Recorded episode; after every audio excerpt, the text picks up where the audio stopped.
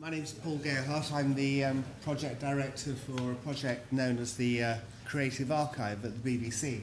Some of you will have heard about this already, and some of you will have seen other presentations about it. And I'm really going to use this as an opportunity to bring you up to date with what's happening. Uh, before I do that, I just want to show a very short video that explains what it's about, so that I don't have to go into a long, wordy explanation myself. So I'm going to show you this, and then I'm going to tell you what's the status of the project at the current time.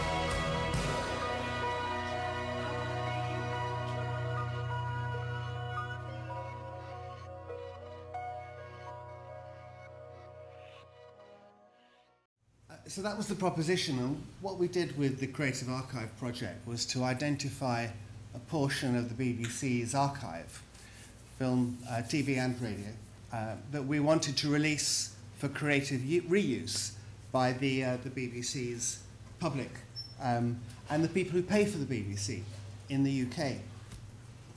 Uh, under the new way in which the BBC is run and regulated, what we had to do was to, uh, to run that as a trial and to collect the data to prove that it was going to be of value for money and that it was going to have a limited impact on the existing commercial markets in video and so forth for the BBC to proceed with this on a big scale. So what we did was to run the project for nearly 18 months and uh, we released about 500 items of content. And over that period of time, we had around about 100,000 registered users. They needed to register in order to access the site, but it was completely free for them to do so.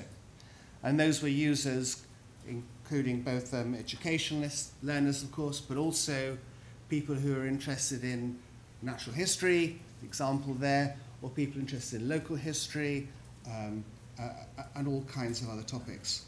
All of the content we released was from our factual and news areas, and we were quite restrained when it came to the entertainment and, uh, um, and fiction content because we knew that there were going to be much more complex rights issues to tackle. Now, um, as a, a pilot, it was, a, um, a, I think, a reasonable success, and it provided us with a lot of data to demonstrate that there was a huge public appetite to, um, to engage much more, um, much more strongly with the BBC's archive. Since then, however, we've faced a really complex set of issues in the BBC, a big challenge, because the BBC in the UK now is a heavily regulated institution. Uh, I would even use the term over-regulated in its current status. The new BBC Trust, which was replaced the old Board of Governors of the BBC, is um, the, the, the regulator of the institution, appointed by the government, and unfortunately now containing, I think, very few experienced broadcasters amongst its trustees. The function of the trust is to simply approve what the BBC does and to provide um, either um, uh, encouragement or, to, or discouragement about the, the, the, services that the BBC offers to the UK public. Every new idea, um, every new proposition, and the Creative Archive was certainly came under the parameters of being extremely new proposition, challenging one. Every new idea has to go through what's called a public value test. And that's a test that takes between six and nine months in the UK. And the service has to go undergo a, an exhaustive study, both of its, um, as I mentioned earlier, both of its value to the people who pay for the BBC, but also its market impact on the rest of the sector. And all of the evidence for that is weighed up and a decision is made about whether it should go forward. The trust has been in operation now for um, um, uh, uh, at least six months, and it's only had time to consider one, one new idea. So we have a kind of logjam. We have a logjam of new, exciting new propositions flowing out of the BBC's strategy to renew its charter, which it successfully renewed last year. And that renewal strategy, strategy involved a shopping list of new propositions to engage the audience of the future in a post-broadcast world. And those shopping, that shopping list of propositions has now turned into a stack of uh, queuing items to go through this new BBC Trust system. The, the, the difficulty is compounded, and I'm being very open about the challenges facing a you know, major institution like the BBC here, but the, the challenge has been compounded by the level of funding that the BBC has now received for the next five years. Uh, the BBC, as you know, is funded by a license fee with a very, very small amount of supplementary income coming from commercial activities. The level of funding we received from the license renewal um, is well below what we expected to have in the next five years, and that has led to a very serious review of the priorities for the BBC in the next decade. And the, the, the, the, really important debate is the debate that we're having right here today and tomorrow. It's the debate about the old world and the new. It's a, the debate about being a conventional broadcaster on offering the, uh, the portfolio of genres that a proportion of the public has grown up with and loved and wants to experience every day, and taking a leap into a different kind of delivery, a different kind of content, and addressing new audiences, many of whom are very resistant to the BBC in the way it's currently established. And that debate between those two, between the past and the future, is, of course, as you would expect in many institutions, and I know it's the same with public, public service television in the US as well, it's now a debate over resources. The, um, the real issue for the younger generation, however, is that the BBC committed itself in its charter renewal process to making its assets and its content more open and accessible to that generation, not just to read, but to read, write, and to share. Um, and meeting that challenge and living up to that expectation is going to be a huge difficulty. It's compounded by an extraordinary decision that the BBC Trust made only a few weeks ago, um, which was that uh, there was a complaint in, uh, to the European Commission under competition law about the BBC service for the classroom, that is, for uh, formal education. For the last five years, the BBC has been developing something called the digital curriculum, which it now delivers under the brand BBC Jam. And this is a, a, a fully um, multimedia experience based on the UK school curriculum that can be used by teachers and students alike in the classroom. 150 million pounds worth of public investment, of which 75 million pounds have already been spent. And as a result of this, of this um, complaint to the European Commission, indeed passed on to the UK government, and then forwarded to the BBC Trust, the decision was taken to first suspend and then to pull the plug entirely on the, on the whole digital, digital curriculum project. Uh, and effectively, what that has meant is that the, currently the BBC provides nothing for the formal sector in the UK, nothing for formal education. It has now been required to reassess what it makes for the classroom and to resubmit those plans for what I described to you earlier as the public value test, which will take between six and nine months of um, scrutiny and assessment before a decision is taken about how it can proceed. So the point I'm making here is that the BBC is in a very, very vulnerable situation in terms of measuring up to the expectations that um, it's been, uh, and the promises it's been delivering over the last few years. In the case of the Creative Archive itself, we don't even have a date about when that public value test will actually start. And uh, it raises kind of uh, extraordinary issue about any new media, um, future media project of this kind, where you, you know, we had 100,000 people who were active customers and engaged with working with us to develop this whole idea, and we've had to disconnect from them. We've had to end the project. It no longer exists. We're in limbo until we get the go ahead through the BBC trust decision. Date to be determined. However, it's not all gloomy.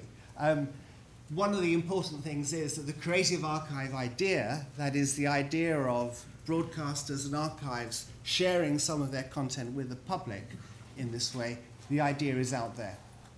And indeed, one of the first, first uh, um, phases of the, um, of the project was that we wanted to share the license scheme itself, the Creative Archive license, based on a Creative Commons license. And we have, shared, we have shared it. There are other organisations in the UK who are busy using it, whether it's the British Film Institute or indeed ITN, which is a commercial library that wants to use it to shop window some of its, um, some of its material. So it's quite possible that these other organisations will develop the Creative Archive proposition in the UK ahead of the BBC, and the BBC itself will have to play a catch-up game, maybe in nine months or 12 months' time. So um, the, the other important thing to notice is that the BBC hasn't given up on its archive. It's still continuing, even though the resources are much more challenging, it's still continuing to develop strong archive ideas. And uh, at the moment, we've now got the archive catalogue available online, which uh, at least gives people an opportunity to scrutinise what's available and to look at the um, uh, uh, to look at the gaps that the BBC has in its own um, its own uh, data on, on its collection going back the last 50 or 70 years. Um, and it's been extremely interesting to see how this catalogue has been used. We also have a new archive trial. But instead of being in the creative archive proposition, which is read, write, and share, this is a read only trial. And this read only trial will be starting in the next few weeks once we've secured the final permissions from um, some of the key underlying rights holders, particularly the Writers Guild. This new archive trial will be um, offering. not moving forward, Hans. Just move forward to the next. This new archive trial will offer 1,000 hours of content, um, and it will be selecting 500 hours that shows the depth of the archive and, and 500 hours that shows the breadth of the content. 70% of it will be TV and 30% of it will be radio. It will be closed to a group of trialists, will be available only in the UK and streamed in this first instance. 50 hours of the 1,000 will be open to the public as a whole in order to gauge the wider public demand. So the opportunity is there for the public to continue to demonstrate its appetite for the BBC's archive. The question remains whether the BBC itself will find the resources in order to match those expectations and to deliver upon it. Um, the other point I'd like to make before, um, before uh, I, I close and hand over to Rick, who I'm looking forward to hearing from as well, is that um, I, I was really interested to hear what uh, Frank Moretti was saying earlier this morning about the challenges of this new media particularly rate, relating to, to journalism. Um, in another part of the BBC woods, as it were, we, there has been an extraordinary challenge in the last couple of weeks to many of the conventions around BBC current affairs journalism. Um, and this relates particularly to uh, what happened with a, um, our flagship um, uh, current affairs program called Panorama, when it chose to investigate what was happening in the world of Scientology. Could we do a YouTube search? I'll let someone else do this while I explain it to you. BBC decided some months ago it was going to make a, a program looking at the Church of Scientology. And this is not a debate about Scientology, so I don't want to get into that. But um, if you could put in, um, if you could, if, if you could look for Panorama John Sweeney. Okay. Um, what happened, though, in this situation where the BBC was going to investigate this particular organisation, it came up against an organisation that was really quite sophisticated in its own use of the media. And indeed, every single uh, interview and every single scene was paralleled and mirrored by Scientology's own, um, own film group.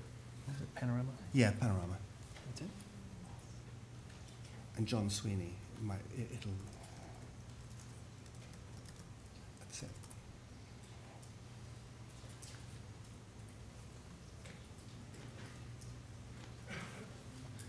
That's it. Thank you.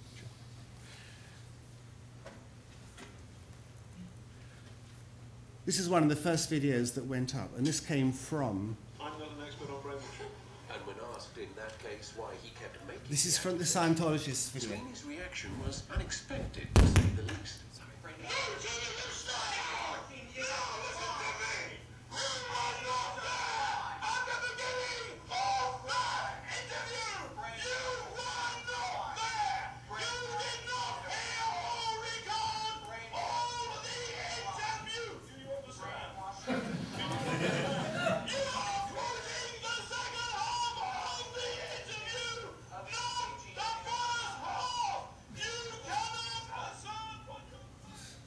Thank you. Um, that, th- that's not necessarily a typical BBC um, interview. um, but of course, what happened was that a particularly, a particularly bad mistake on his part, extremely bad, uh, was captured. And, and, and not surprisingly, that went up on YouTube the week before the program itself was due to be aired on the which caused one or two interesting editorial repercussions.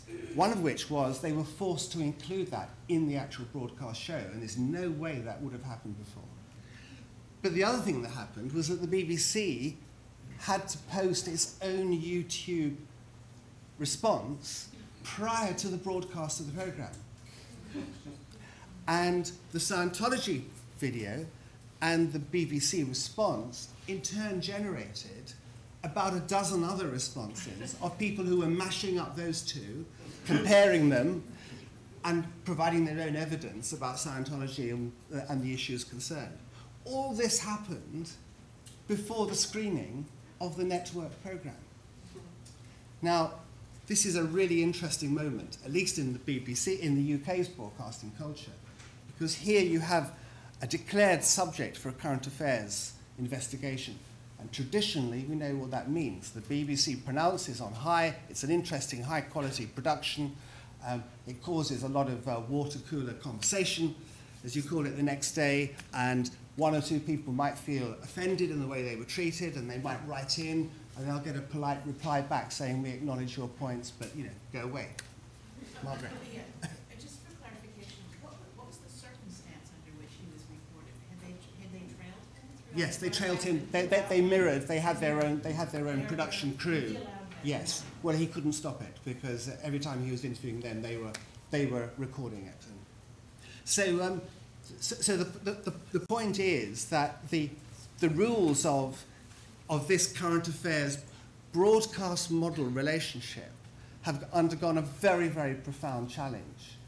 for the BBC to announce in advance what it's going to treat as a subject matter of a, of a documentary in the future will raise the possibility not just of very sophisticated organizations like Scientologists managing to subvert it, but of course anybody with the, with the kind of equipment that's now available in order to set their own terms for the debate and to distribute their own views at the same time before and after.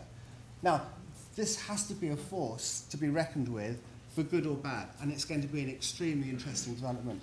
And I was, um, I, I, I was just struck by what um, Kathy was saying earlier this morning as well, about the fact that there are kind of two tracks at the moment that um, for, for, for what's going on in this media, that there is the huge upsurge of grassroots activity of the kind that we can see reflected by YouTube. And we have the much slower pace of institutional change. And I reflected on that and I thought, well, this really is the challenge for an organisation like the BBC. Is it a process of slow institutional change, or is it going to adjust and have to adjust in a much more revolutionary sense to this upsurge of democratic voices that we see through YouTube? Um, and I hope that the decisions it makes about open content and an open archive in the future will be reflected in a way that takes up those challenges. Um, I'll be around to talk more later on. Thanks very much.